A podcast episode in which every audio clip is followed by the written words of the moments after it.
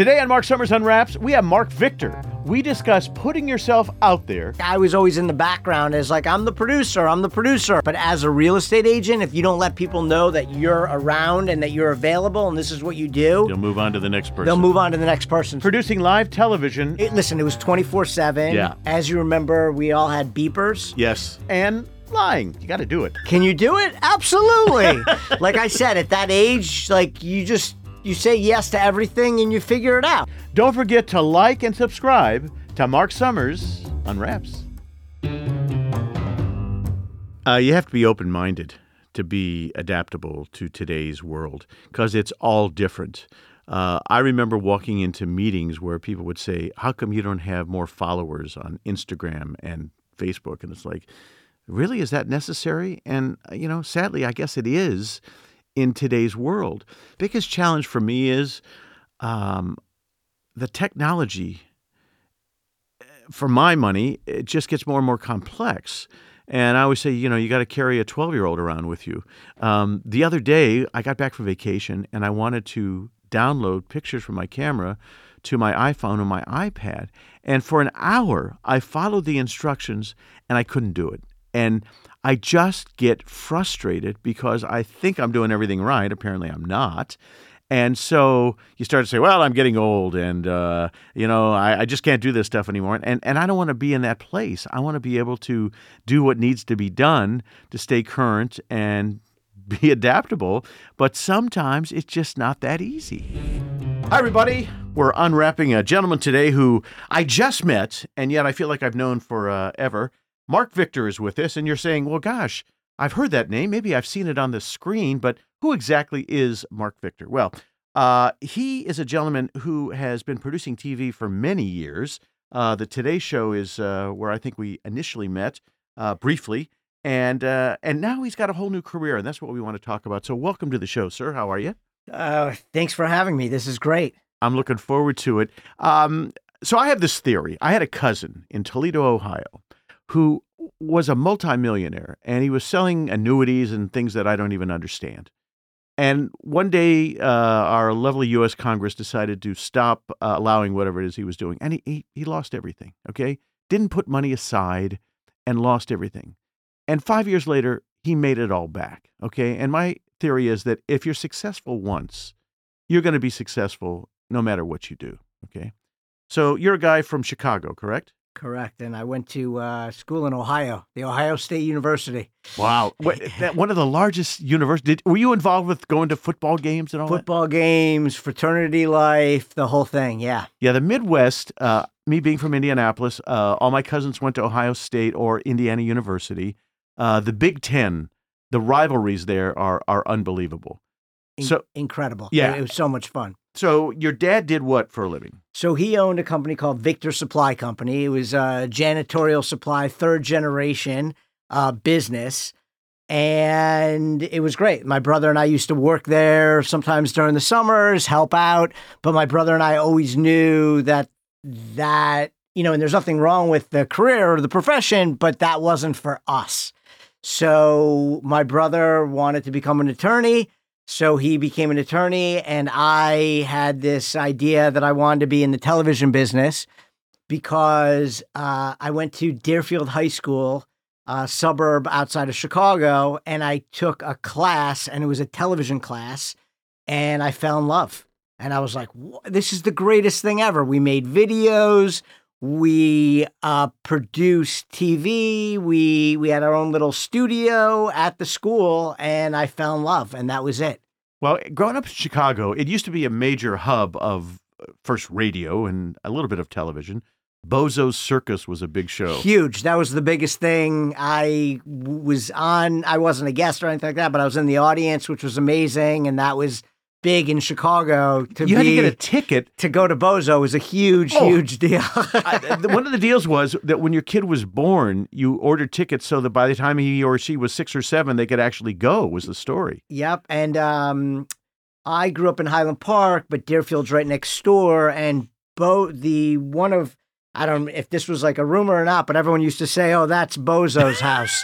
that, that that's where Bozo lives." it's some bozo. Anyway. yeah, exactly. And then there was, I think it was Don McNeill's Breakfast Club came out of Chicago in a Mhm. big hotel there. And it, it, it was a hub. Wasn't Paul Harvey? I think he used to broadcast out of there as well. And and so um, you get this love, this passion for television. How old are you when this happens? so I'm a senior in high school, so about 17, 18 years old. And you say to the parents, So yeah, so I mean, out of so I went. So once I fell in love with television, I was like, okay, this is what I want to do. This is what my major is going to be. So I went to the Ohio State University, was a journalism major, hmm, and so I was in broadcast journalism, which was like amazing. During college, I ended up working for ABC Sports Monday Night Football doing what? as a runner. So as a runner, you you go to the airport, um, you meet Al Michaels, uh, you, you know Dan Dierdorf, Oh, man. the whole team, and you pick them up. They get in there. There weren't like the big uh, SUVs then. It was the limousine. You greet them at the airport. You get them into their limousine. They may want to know what the scores are, some of the other games, all that stuff. So you're fine. There was no internet back then, Right. so it was a much different thing. But you'd have those that information for them, get them in, and then during the games, you'd have a job. Either you'd be in the truck and you'd call, you know, there's a flag on the field, so you'd be a spotter for the director, or you'd be in the booth and you'd make sure that they have their favorite candy. There used to be for Monday Night Football, there was a blue screen behind them, and we would have to iron that before the show. so it was all those kinds of jobs, and it was a runner, but it was an amazing job. I, I think think I ended up getting fifty dollars a day, and then I got promoted and got a raise to seventy five dollars a day. But the job was incredible. We had all the hats and jackets and pins. And I would do, I missed a lot of college because of that, but it was an amazing opportunity. I would do a college football game and then I would do a Monday night football game. So was Ohlmeyer directing then it- he wasn't doing that. He wasn't doing Monday night football at that at time. that time? Yeah. Okay. So how did you get that job? Uh, listen, you know what it's like in the business. You have to do what you have to do. Yeah. So I was dating who's now my wife, who I met at Ohio State. She lived in New York. I went to go visit her. Someone told me about the Monday night football stuff and who to contact. This guy named Fred King. And he uh, was in the office on the west side at ABC Sports. And I just, um, I think I just went to the building and said, I'm here. I, I want to meet with him. I'm here for, you know, for ABC Sports. I want to be a runner. I'd like to come up. And he let me up. And he met me, and I ended up getting the runner job and did a bunch of different games for ABC Sports and Monday Night Football and college football. Did you feel like you had died and gone to heaven at that point? Yeah, it was. I mean, listen, I'm not a huge sports guy. So I play sports, but it's not like I'm not the guy that knows every fact and and, stats. But I wanted to be in the business, and someone told me about this. So I was like, great, let's do it. So I showed up. They fell in love after the first job. They're like, we want, here's a bunch of different games. Can you do this? And I did it. And we used to, me and some of the other runners would drive. I knew some people that lived in Ohio since I went to the Ohio State University and we would drive like seven hours, six hours, whatever it took to get to the game and be there to work it, which was How amazing. long did you do that? so I did that for about, I think two or three years while I was in college. I did that. I also did. Um, I ended up getting a job for the Final Four in New Orleans. So to be a runner for that, because the runner thing, they were always looking for runners. So Right. it's like you pick people up at the airport, you take them here, you do this, whatever you have to do, and you were able to meet the big wigs while you were doing it. So it was a great opportunity. So I did that throughout college, as well as being, as you know, and you know, prob I'm sure you did, like an intern at your local station, you know, in the sports department and, you know, doing all those things, whatever you could do in the business to get experience on your resume. And I was, and it just made me feel like there's no reason why I shouldn't be in the business because I was doing all this stuff on the side. So you graduate from Ohio State. What's your first real job in the industry? let's see the i ended up getting this was another one of the stories i ended up getting my friend uh barry posnick You know Barry. you know barry right? of course, everybody knows yeah Barry. so barry was a producer on the joan rivers show yeah. and barry knew Barry knew one of my fraternity brothers from college, and I was saying I want to be in the TV business. And I was so naive back then that I was like sending my resume and cover letters like five months before I graduated for a job, thinking that they're going to wait for Marc Victor to give me a job. so all of a sudden, I'm getting all this mail back at my apartment in Columbus, Ohio from Inside Edition, Really? from hard copy saying, sorry, we're not interested. Sorry, we're not interested. But I was doing it thinking that they hire five months in advance. But you know what it's like. They Yeah. need someone, they get someone, and that's it. You walk in that day. So my friend contacted uh, Barry, and Barry's like, "Oh, I think um, they may be hiring at the Montel Williams show." Oh my. So at the same time, through ABC Sports, they connected me with ESPN Sports Center in Bristol, Connecticut.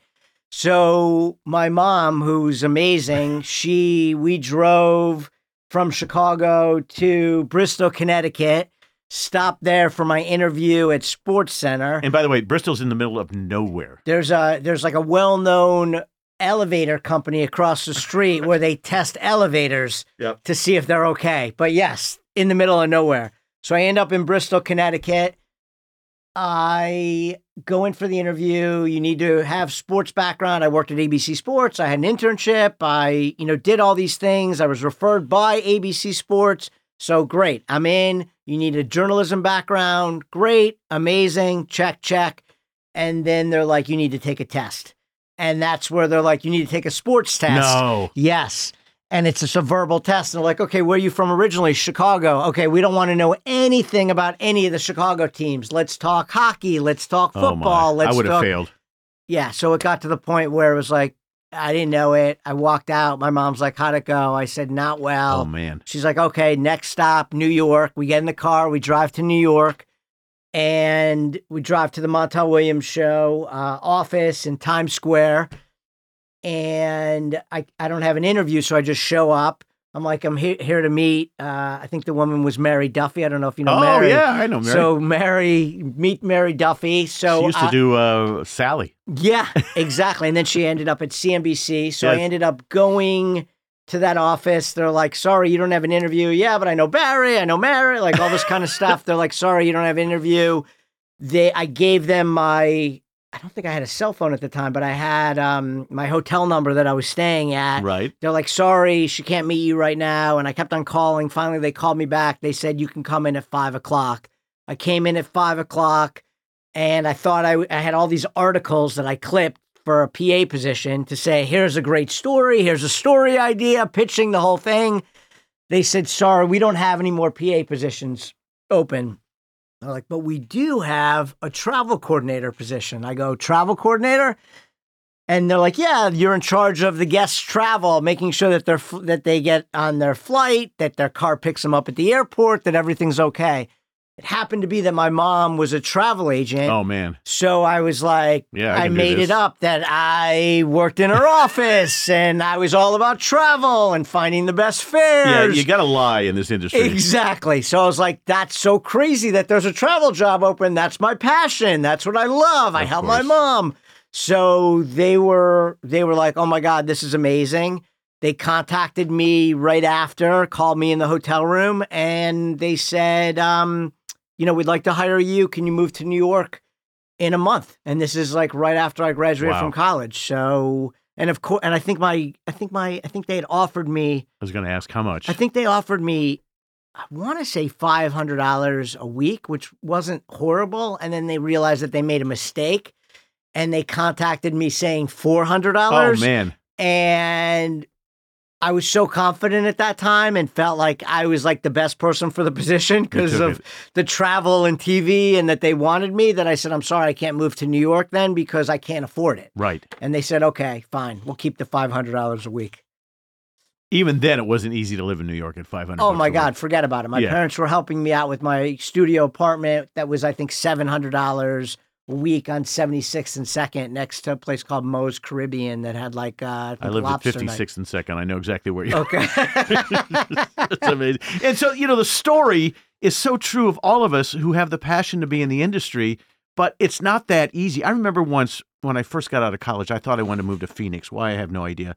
And I went and met at the CBS affiliate And uh, I said to him, if you're looking for a stage manager, uh, and and the person leaves today, would you hire uh, me or the person uh, who sent in the resume? And he opened up a drawer that went from here to Chicago with a thousand resumes. And he said, if I need a stage manager and you walk in the door, I'm not looking at one of those resumes. I'm going to hire you. So the timing aspect of this thing is so important, but the passion and the connections and the lying, which, you know, God knows, yes, I helped my mother in the travel industry, Right. whether you did or didn't makes no difference. You sold him on the fact. So that must have been a miserable job, by the way, uh, booking those people and doing that. Yeah, I mean, definitely. Uh, it, listen, it was twenty four seven. Yeah. As you remember, we all had beepers. Yes. So uh, it was more about I was constantly. I mean, listen, my parents, like I was telling you, like my dad told my mom at the time, you he has three months to you know do this TV dream, try to get a job, and if not, then he needs to get a real job. Right. So when I moved to New York, it was kind of like, wow, you know, we're setting you up in New York.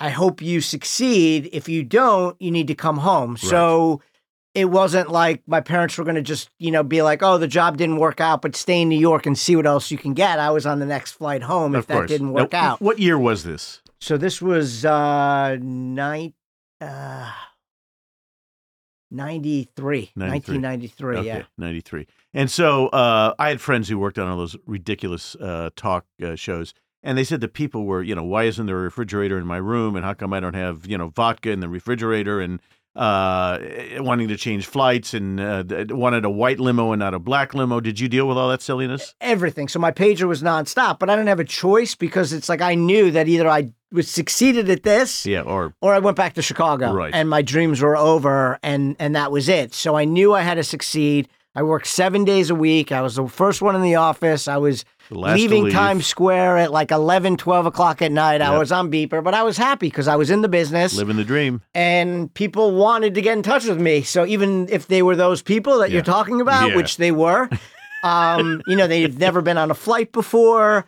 They they've never been in a car. They didn't know how they ne- they they were never picked up in a car. You're dealing with the drivers. Did they get in? Did they really get in? Is the whole family there? Is it just the husband? Is it the wife? The Yeah. producers are calling me saying, "Did the guests make it? What's going on? Are they okay?" Do they have teeth?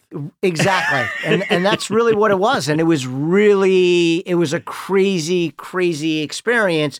But what you realize, and as you know in the business, if you can do that, You can do anything. you can do anything. How long did you do that? So I did that for six months because if you remember, the talk show business took off. Yes. Like- Exploded. It was insane. Everybody had a talk show. Everyone had a talk show. So I then received a call from someone saying that they were looking for an associate producer at the Jane Whitney show. Oh, my. So I was like, great. So I met, and that was produced by Warner Brothers, which was Telepictures. So David I'm like, I'm the probably. travel coordinator for six months. Sure, I can be an associate producer. And and when you're young, that confidence is like amazing. Yeah. You're not you're not like, I don't know if I feel comfortable. Like as you as you get older, like you start being like you start thinking about things. But when you're young, You don't think. and you don't think you're No. like associate producer Yeah. of course i could be a producer i could be running the show like that's how you would that's how you that's how i would think and that's how people think at that I don't even remember that show. Jane Whitney? so jane whitney had a, like a local show i think out I, I think out of pittsburgh or something like really? that Really? and then telepictures brought her in and Out of New York? Out in new york and made it into a syndicated show it didn't last but of course like probably the ratings were like four Yeah. like a You'd four for the five. ratings yeah, now, right? exactly. Yeah, which was like insane. And then after that, they brought in uh, Carnie Wilson. Oh, my. So uh, because uh, they kind of saw her as Ricki Lake because Ricki Lake took off. It, the show became the hugest thing. Yeah. It was a whole du- different demo. So, did you do Carney? I did Carnie. Hal Grant, my friend, directed that show. I know Hal. Hal, he's from Pittsburgh originally, isn't he? Yeah. I, I, is he- I think he might be. Yeah, yeah, yeah. Yeah, so Hal, uh, great guy, like Yeah. amazing. So yeah, he was the director on that, Yep. and then that ended up getting canceled because Carnie, who I still talk to, is like great, but it wasn't really like her thing, and it was like a lot of stuff going on and a lot of guests, so it didn't really work out. I think it got canceled with like a three some rating, which was like amazing, and we were, I think our lead in was. um, Regis. Oh my. Yeah, so like that was like the lead in, so it was huge. That ended up getting canceled. Warner Brothers then brought in a woman by the name of Rosie O'Donnell Uh, I remember her. to do to to do a show. Did you and work on Rosie? No, so at that time, and it goes back to being young and confident and maybe cocky. So they came in and they're like, and I be, I eventually became, I, I was like, oh, I've been being an associate, I've been an associate producer for what, like nine months, and I'm like, I should be a producer. This is like ridiculous. I should be running everything. And they and they bring in this woman, Rosie O'Donnell, and the EP interviewed me and they're like, listen, I know you want to be a producer, but we need an associate producer. I'm like, I'm a producer. So I was like, I'm not taking an associate producer job. Like, there's no way. And then Warner Brothers connected me with um, the executive producers in Chicago at the Jenny Jones show. Oh my. So I ended up going there. You went to Chicago. I so you're like- home. Exactly. So I was like, this would be great. I could live in Chicago. I ended up living in the Gold Coast in Chicago. Oh my God. And it's like on Dearborn and Elm, and you move from New York, and you're like, I can live like a king. You're like right by the water. Parking spot is like $150 instead of $450. Apartments are like, and this was an expensive apartment, was like $1,200 instead of like $3,000 at that time. So moved there. And then I was there for like three years. Wow. And on 9 11, I'm in Chicago getting ready to go on Jenny Jones.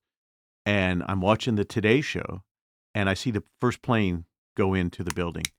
And then the second plane, and Matt and Katie were like, oh my God. And the phone rings, and they said, We're not shooting today. I said, Yeah, I, I, I kind of figured that. So, as you remember, all the planes, everything was shut down. And uh, Jenny Jones show kept me in Chicago for at, at least a week. Uh, took care of my hotel, my food, everything. Um, they couldn't get an air uh, reservation because planes weren't flying at the time. All the Amtrak uh, stuff was booked. So I ended up doing the show a week later. They paid me. They gave me an office while I was there, and they rented a car for me to drive from Chicago back to Los oh Angeles. Oh, my God. Yeah, I remember uh, that that whole situation. So so the question becomes, and I love the fact that you know I'm I'm I'm a producer. I'm not an associate producer. You Right. Weren't, you weren't giving up. How'd you make it to the Today Show from there? So I'll this this is a long story, but I'm gonna make it a little shorter. Okay. So As a good producer would. yeah, exactly. I um I ended up moving back to New York. My wife, who's originally from Long Island, uh, wasn't loving Chicago. She was Uh-uh. just like, ah, it's good. She had some friends there from New York, but she wasn't loving it. She felt like she was missing out. New York. So I was like, okay, great. I have some opportunities in New York. So we'll move back to New York. Of course, as soon as we move back to New York, she's like, oh, I miss Chicago. It's like, okay, Oh, well, my. now we're back in New York. We're done. So I ended up working on the Maury Povich show. Oh wow. And so that was for like five years. Were they still doing it in New York, or were they doing it up uh, in Connecticut or something? No, so this was in New York, York. at uh, across from Penn Station Oh, okay. at the Pennsylvania. I think it Oh, was place Pennsylvania is- Hotel. It oh, was like a total Oh dump. yeah. Um, The rats ran the place. Oh my god, everything. It was like one of the only hotels that they allowed like all the when people came in for the dog show, they would all stay there with their Oh, dogs. Really? And it was just crazy. But yeah, but Maury is amazing and he's an incredible talent and so Sweet guy. And really really good guy. So I was there and that was I think Studios USA that then became Universal, then then became NBC Universal. and so I was there and then was an executive producer there and then also became an executive producer for another show called Home Delivery that we developed and it was about changing people's lives. It was like Extreme Makeover Home Edition, but in syndication, traveling all over the country. And we had these talent going to people's homes, Huh. knocking on their door, making a difference, finding out what their backstories are, and really, you know, giving them things and doing things. That lasted for about a year, and I had an overall deal with NBC Universal. So then my first experience out here was in LA. Um, they're like, well, you could either sit at home for two years, or which our personalities, even if you're getting paid, doesn't, Doesn't really work. work. It's like, No. I want to be doing something. What can I do? So they connected me with this guy, Ben Silverman, who had Yeah, a reality who had a reality show on Bravo called blowout. Yep. And it was with this guy, Jonathan Antin, who owned a hair salon in Beverly Hills and West Hollywood. So I was like, reality TV? Great. Here I I, come. Uh, great. Amazing. Can you do it? Absolutely. like I said, at that age, like you just, you say yes to everything and you figure it out. But you know that's that's the theme in life. I think you know it is. people are too cautious, and people in our industry just go. I always say when I lecture colleges, you got to learn to lie. You just Mhm. do, Mhm. and and pretend that you can do anything. you know? exactly. And, no ev- is, and eventually you figure it out. yeah, no is not an answer. It just doesn't. You know, it doesn't work. Yeah. So so to to say how I ended up at the Today Show, I I was in LA, did blow out for one season, came back. My executive on that show was a guy by the name of Andy Cohen, of course, right? I've heard of him. Yeah. Yeah, but I mean, he was just he was a Bravo executive, Yeah. you know, overseeing the show. Came back, then they said, "Oh, you want to do another show in LA?" And my daughter, my second daughter, was just born, and I was like, "I can't go back to LA and not be with the family. This is crazy." So I ended up. One of my friends was at the Today Show. She said that they're looking for someone to like help out because someone I think had left on maternity leave and may not be coming back. And I I met with the executive producer and I had an overall deal so they didn't have to pay me. And I Mm, like grew up watching the Today Show, so I was like, this is cool. So I met with do you remember Jim Bell? of course. So Jim and I met. We hit it off. I ended up helping with the nine o'clock hour on the Today Show. So what year was this? So this was in, I'd say like 2004, 2005. Okay. I end up helping with the Today Show, the third hour. My deal expires like six months later.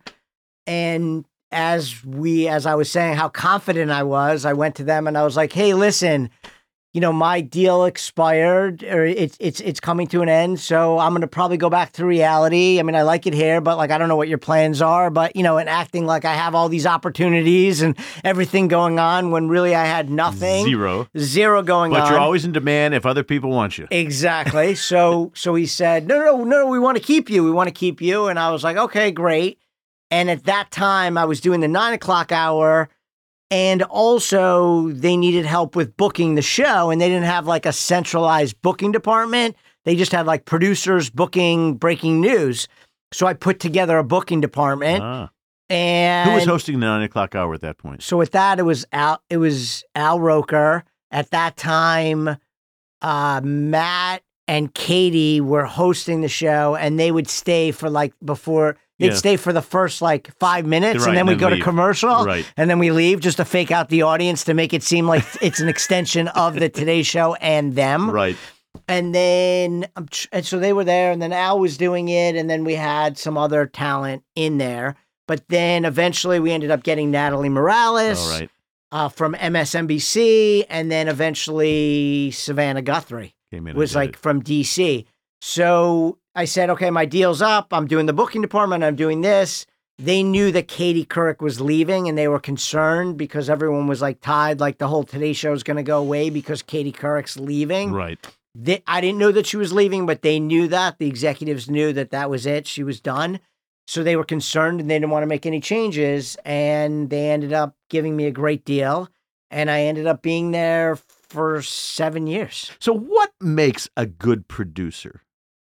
I mean, someone who is really organized, who really thinks something through, and someone who really wants to get the most out of the talent. Yeah. and the content. And I think that that's the most important thing is that you're really like looking at the big picture and saying, how can I do this differently? How is this going to be a great segment? How is this going to be different than the 20 other segments that they've done before? Right. And you know, being a guest on the show Yeah. and what you can do, and you know, you would probably walk off and say, that was a great segment. Yeah. Or that wasn't so great because the talent didn't really let me be me and didn't listen to me what I was saying and react to what I was saying. Yeah. Um. uh, yeah. Various talent. I, I, I, this person will remain nameless, but uh, I was supposed to do a segment on charcoal and barbecuing, and the whole thing was that uh, Henry Ford and uh, Thomas Edison, I think, uh, originally started uh, the charcoal briquettes as we know them today. So the talent on the Today Show was supposed to say, Marc, tell me a little bit about the history of uh, charcoal briquettes. Instead, she said, Marc, is it true that Thomas Edison and Henry Ford worked together uh, to make charcoal briquettes? Where am I supposed to go, go Right. from there? And, uh, you know, it, when you're doing live television, which I love more than life itself, if you have a camaraderie, Katie trusted me with everything, Matt trusted me with everything, but the people on the next tier down were always trying to make their mark to prove to the producers, exec producers, that they could be in charge. And I used to hate those segments. And there was one person in particular who will remain nameless. And I'd say to the uh, stage manager, who's doing my segment with me? And they'd mention the name and they'd say, You have my condolences. because it was just difficult at times. When you're brought on as a guest, you're brought on to sell your jellies and jams and, and uh, inform the audience. But if the person who's interviewing you won't allow you to do that, then you get into, forgive me, a pissing match. And I'm not going to sit there and fight with a, a man or a woman who's been hosting these shows for years. I'm just not going to do it. So it, it can be awkward, as you know. Yeah, and a segment that you're doing is more informational, fun, Yes. lighthearted. So it's not like they should try to be making the mark on that segment. Yeah. If it's a newsmaker and they want to get a certain story out or ask a certain question, that's a whole nother ball game. But for someone like you, it should just be fun, easy, and I've been a broadcaster, great been doing this forever, you know. Right. Trust me. Yeah. I've been, you know, it's just it's just unbelievable. So you did that uh, what, 20 years of your life as a producer? Yeah, so about 20 years. I had a production company after that at NBC called Tomorrow Productions off of the Today Show.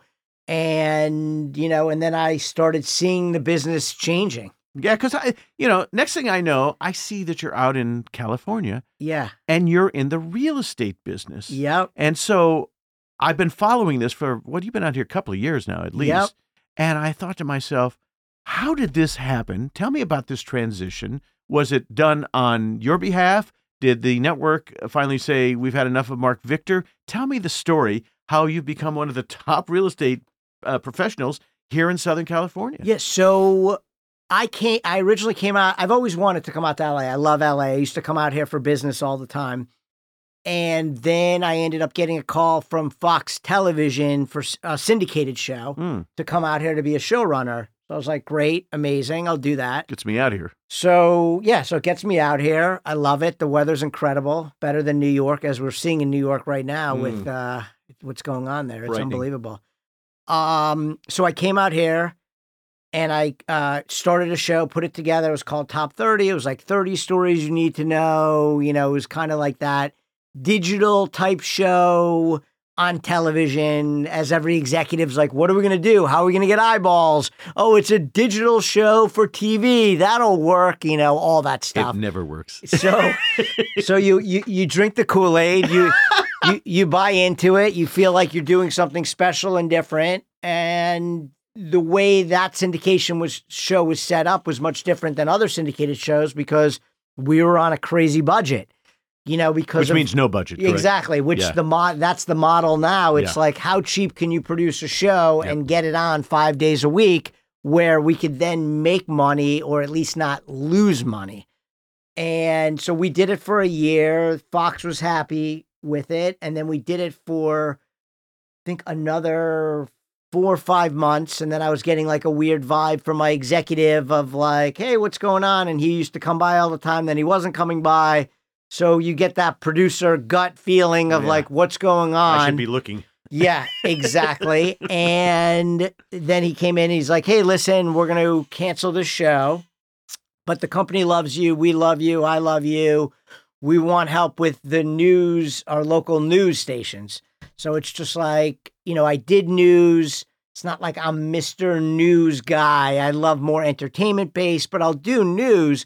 But they wanted to go, you know, do more on the local side, which last time I worked in a local station was when I was in college. And as you know, what it's like in local and the budgets and I never res- worked in local TV. Oh, you never did. I never did. I, I was a magician on a kid show in Indianapolis on WTTV, but I was one of those ridiculous people who moved right out to Southern California and started working in the industry. So um, I have no experience in local TV. I just hear the stories of friends who have done it. Uh huh. Uh, it's a different world. yes. And uh, when I go around the country doing personal appearances and there's robotic cameras and there's you know one person there running their own teleprompter as opposed to years ago when there was three camera operators and a stage manager and all this other stuff. It, it's like being in a library. Yeah, I no, it's- couldn't it's, do it. It's totally different. I then so I, I was like, all right, I'll go in, I'll consult, I'll help out. So I like helped out, and then before I knew it, I was there for like almost maybe like two and a half, two and a half years, like almost three years. I'm like, what am I doing here? Were you like, miserable? Yeah, I mean, it just wasn't who I was. I brought in some talent, like I brought in Dr. Drew Pinsky Mhm. to do a show while we were working on that happened during COVID, so he was involved in that.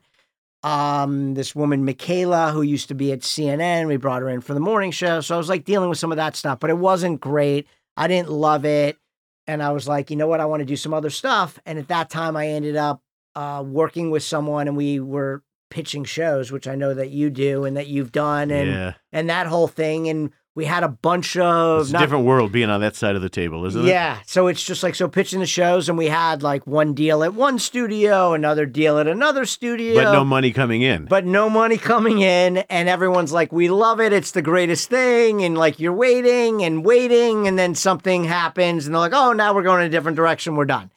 And it's just no way to live. But back in the day, having a production company and developing and selling shows, as you know, Yeah. was You could- very you could make a nice living. you could make a nice living and people were buying and no one was none of the executives were scared no. about what they were buying and now nothing rates so it's Plus the conglomeration. Everybody bought up everybody else, and there's like you know three companies that own everything, Mhm. and they've scaled down the budgets to you know we want the same show for twenty percent less on the budget. Okay, Mhm. well how am I supposed to do that? And their answer is figure it out. Yeah. Okay, it's it, it, doesn't ma- it, nothing makes sense anymore No. and when i first when i worked on blowout on bravo that's when cable if you remember when cable first took off yes, I was doing all these other syndicated shows and no one cared. And then I did Blowout on Bravo, and everyone's like, oh my God, I love that show. And that was the time that I think our lead in or the show after us was Queer Eye. oh, And that was like the hugest hit ever. And Yeah. that's when cable just exploded. explode. But what was your budget on Blowout? Do you remember? I don't even remember, but it was it was pretty good. It was pretty healthy. When we started on Double Dare in '86, we started at nine thousand bucks an episode. oh my God. Then we went to twelve thousand dollars an episode. Right. And when we got into syndication, we were spending fifty thousand dollars an episode, and Nickelodeon and MTV were losing their minds that we were spending that much at Right. that point. Uh huh. But now, you know, to get anybody to spend, I don't know, uh, the budgets uh, have gotten so small. it's it's insane. It's insane, and they want you to. uh, And the other thing, like in the game show world, which is I'm probably most familiar with, uh, when I first moved out to Los Angeles in 1973, and you said you wanted to be a game show host, you could actually do that. But then movie stars started hosting game shows, and unless you have this gigantic TV queue or you're a really famous person, you can't even host a show anymore. that that's exactly right. You got to be famous to be on TV. Right now, the networks are like, we want to be in bed with this actor Yes. for a scripted series. So what we'll do is we'll throw them a bone and give them money to host a game show. Yeah.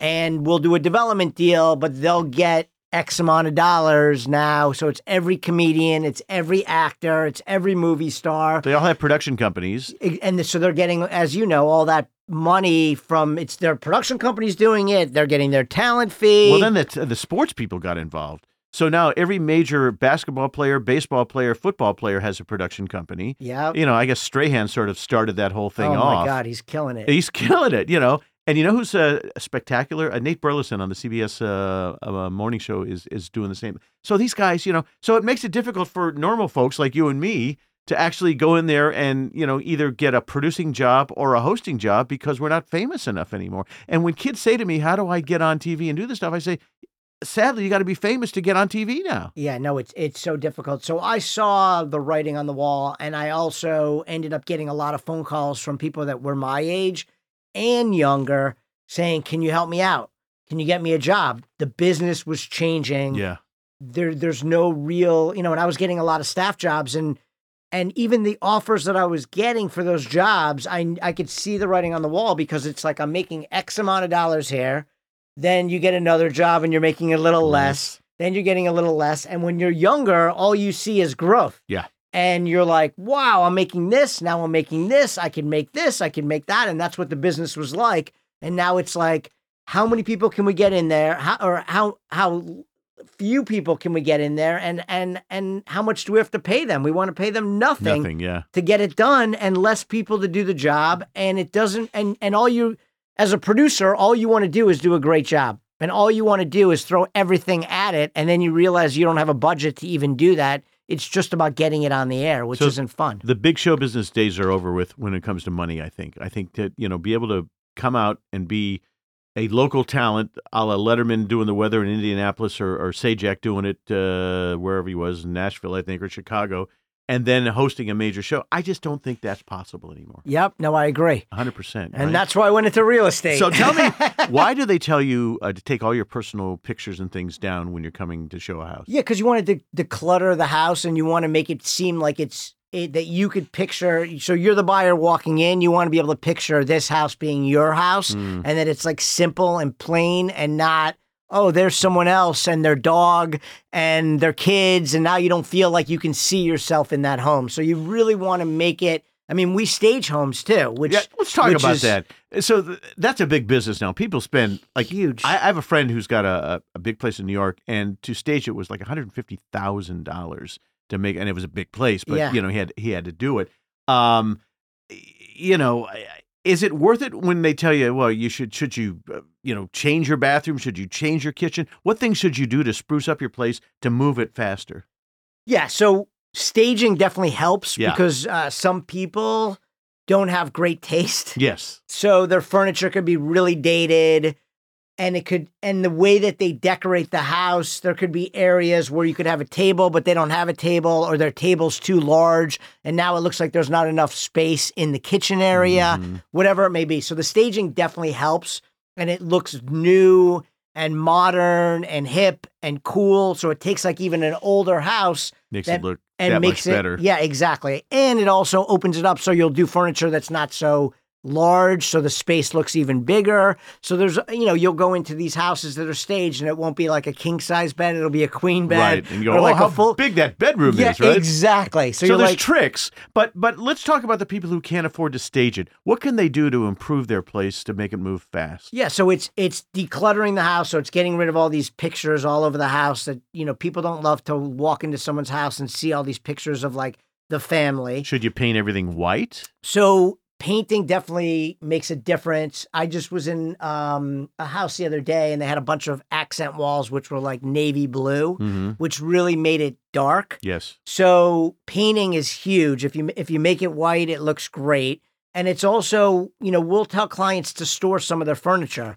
So so it's not so clunky. So they may have like a couch and then four chairs or five chairs Get or those chairs out of there. yeah, like let's get those chairs out of there. Maybe we'll do maybe one or two items that we can stage in there instead of staging so much because it's so expensive to Mm. stage. Um, and then and then the other thing is, you know, definitely we always say like we don't want the, them to be there during a showing, especially if it's like a pocket listing or sometimes they're like, "Oh, do you want me to stay?"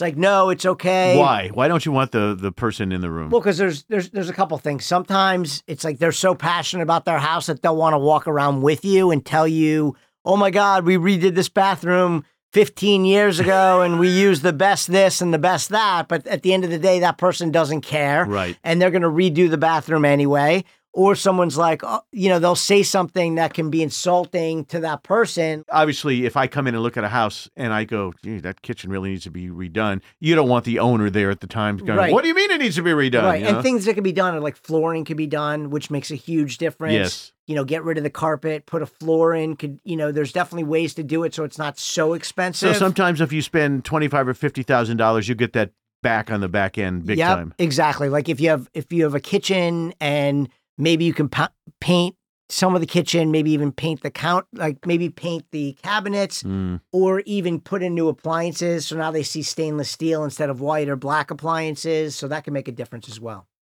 it, it's such an art, uh, and yet uh, during COVID, uh, people it seemed the homes were moving like crazy at insane prices. Things have calmed down a bit, I think, because the interest rates are higher. How much does that- affect your life when interests go to six, seven, eight percent? Yeah, so that definitely affects it. I mean, what we're seeing is Five million and below are definitely going quick, and you're still getting multiple offers, especially in the 1.5 to two million dollar range, and which is crazy to say because I'm from Chicago, but entry level Yeah. house for a couple getting married could be like 1.2 1.5 1.7 2 Insane. million dollars so those people are looking because there's some kind of life change. They're getting married they're having a family they're moving from a smaller house to a bigger house. So p- those people are still moving because they need the room. Um, there could be a death so someone's selling. So all these like life factors are making people sell or buy.